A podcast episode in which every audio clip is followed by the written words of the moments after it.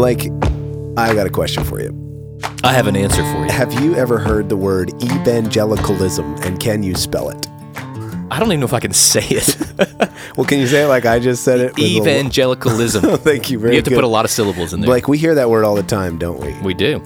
And in fact, I think we would say we we we are one. We is one We we we we're an ism. on some on some level. We hear that word a lot. We we hear it uh, in all sorts of interesting conversations and contexts. Sometimes it's used as a swear word against us, and sometimes it's used as a word of definition. Um, I know that I hear people asking questions a lot about what that word Yeah. means. So how does it? Um, how, how and in what ways does it define Christians or does it? And uh, and there's there's a lot of conversation around that There word is. and and around the concept. And so uh, we thought it would be interesting to tease that out a little bit to tear that Yeah. apart. So I, you know, but when I don't know something, I just go to Wikipedia and look That's that right. up, and Very it good. just wasn't a lot of help. So I figured we, we probably need to take it to the next level. that's well, you I Google first. Yeah, you go. To, I go straight to Wikipedia. You go straight to okay. So Google then Wikipedia. it's a higher class of Google. I don't know. So here's what we here's what we thought. Uh, we thought just something that might be really helpful for our congregation is for us to have a conversation around uh, not just what what is the word evangelicalism, it, what what are its implications, what does it mean, because it is a word that gets used a lot, but also, you know, how did we get to this present moment? Uh, of Christianity in America, how did, how did we how did we get to this moment where we are, where words like evangelicalism and, and evangelical are being used? Uh, We got to figure out how to ground the present moment in in where we came from and uh, and and the things that have happened that have led us to this moment. We I think that it will be helpful as we try and uh, and and minister in communities around us and just again orient ourselves to the present moment. And so instead of Wikipedia, yeah. We felt like it'd be a really great idea to go find an actual history professor, Yeah. Someone more qual- qualified than much more Whoever qualified wrote Wikipedia. than Wiki. Uh, but we found one, Mm-hmm. and his name is Hunter Hampton, and he just happens to go to church here Yeah. and happens to be a deacon here. And uh, Hunter, welcome to the podcast. Glad to be here. Uh, I'm glad to know that I am now Wikipedia. Yeah. It's a terrifying No, game that we can play. Just ask me any question and I have the answer. That's right. That's right. That's how this is going to go. Yeah. I'm sure you get all sorts of, uh, of of interesting questions when you Mm. tell people what what you do. But in all seriousness, this this kind of started. This podcast is a convergence of two moments. One is that this these really are questions that that uh, pastorally speaking that Blake and I get a lot. That we talk through things with people a lot uh, that have to do with these topics. But it also was something that uh, that you were thinking about a lot in in terms of you know, here's what I'm good at. Here's kind of what I, uh, it, my field of expertise is, and how can I use that to uh, to bless the church? How can I use that to to help support the church? So, tell me that end of it before we get going. Kind of your prompting of like, all right, I want to I want to try and be be helpful in the conversation. Yeah, so um, I love history. I'm a historian, I'm assistant professor of history at SFA. And history just has always mattered to me in my life. I just remember growing up stopping at the historical markers on the side of the highway. And so I've always loved history. Um, but I feel like in, in our conversation started, I feel like Americans more broadly are just paying more attention to the past in the past maybe five ish uh, years. And especially in the church, questions about our past, America's past, the church's past. Um, and I felt like I spent a whole lot of my life reading books and taking classes and doing research and all of these uh, things and it was it's been good for me professionally but trying to find a way to help people in a congregation that are interested that do have questions uh, that maybe don't want to read hundreds of books you know and how can we um, present this kind of story and kind of skill set that I have. How can we help communicate this to people? And so I sent Kendall an email. Uh, do you remember your knee jerk reaction or first idea?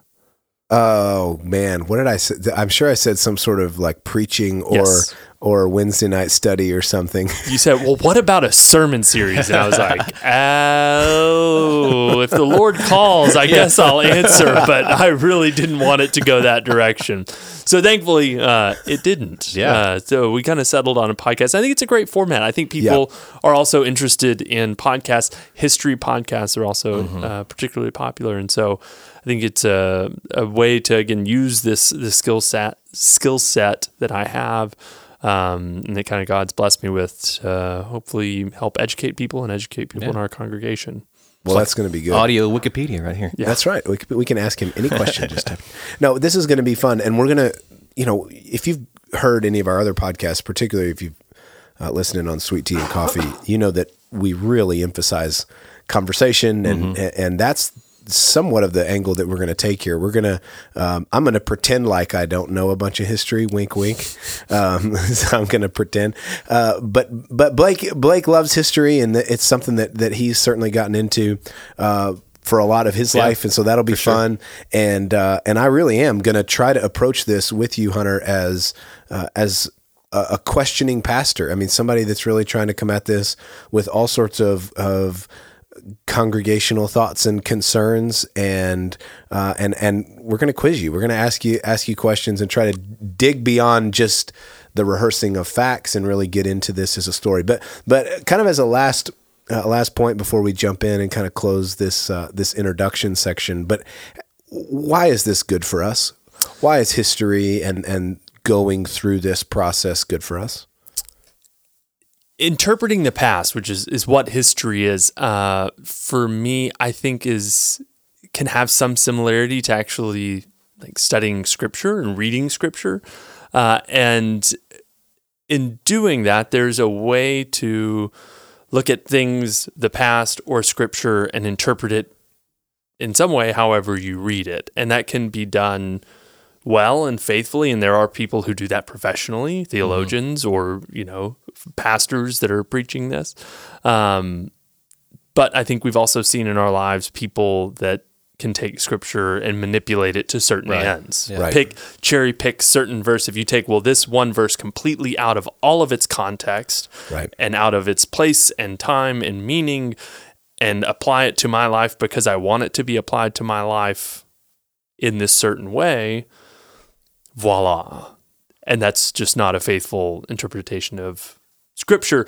And in the same way, um, people can do that with the past. Take the past out of context, uh, take these examples, these words, uh, and not do that. And it's something that, as history's popularity has kind of come more in vogue, uh, people are kind of weaponizing the past. Um, one way or the other to, to try to make some sort of um, point about their their current moment. And as we, as we look at the past and, and the way we're, we're going to frame this is this history of the present, looking at our present moment, starting like you said now with American evangelicalism. We are we are in this current moment, and how did we get here? And so we're going to look back at certain events. We can't do all of it. I mean, we're Yeah. we're, Yeah. we're going to start at broad Jesus, survey here. yes, Yeah. and go forward from there. So that's a lot. That's a lot of time and uh, a lot of people and a lot of places to cover. But look at certain events, important events or popular events, and see how uh, evangelicalism and American culture, and some places American politics, all changed, and how those different uh, kind of moving pieces all uh, influenced each other. And I think in studying the past, it can provide uh, a, a point of reflection for us. And I, I think the practice of of learning about history, of learning about people in the past, especially people of faith, is to look at their lives and look at what they did, their successes, their failures, trying to understand them as a way of reflecting on me and my moment of, of um, that. I a couple of pet peeves I will need to get out there on this. One, uh, what I am not saying in that is history repeats itself. History does not repeat itself. That is a historian's pet peeve. We're all different people and Are different. all historians united on that front? Uh, That- yeah, that- we're, we're- that's like we don't we don't agree on much, but we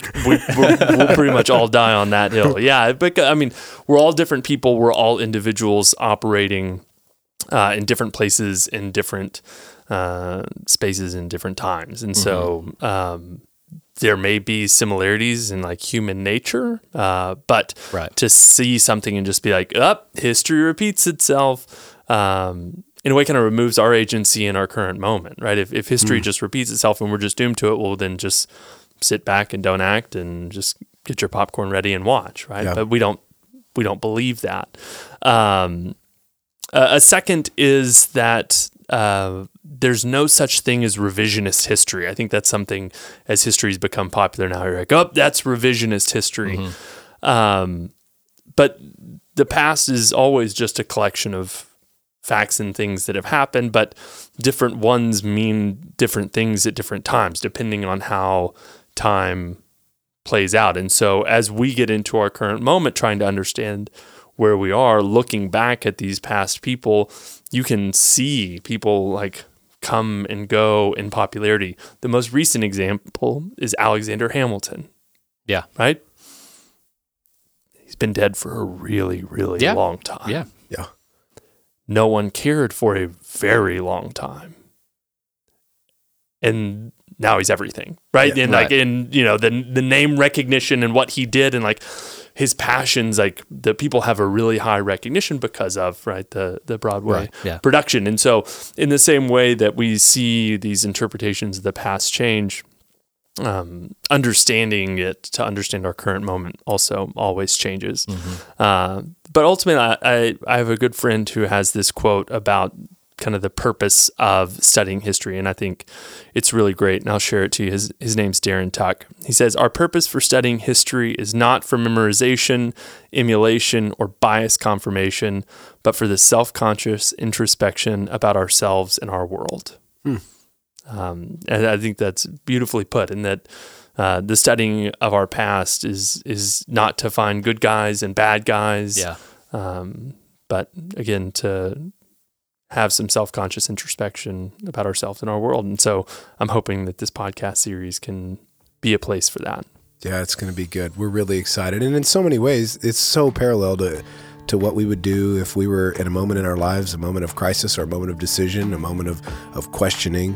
One of the things we would do is we would we would look back in the pages. We would ask questions about what God has been doing in your life. We would talk about what your family and your history, so as to understand the, the, the current moment. This is a this is an important practice, and uh, and that is well put. We're calling this history of Yeah, The that was a great. That, that was great. History of the present.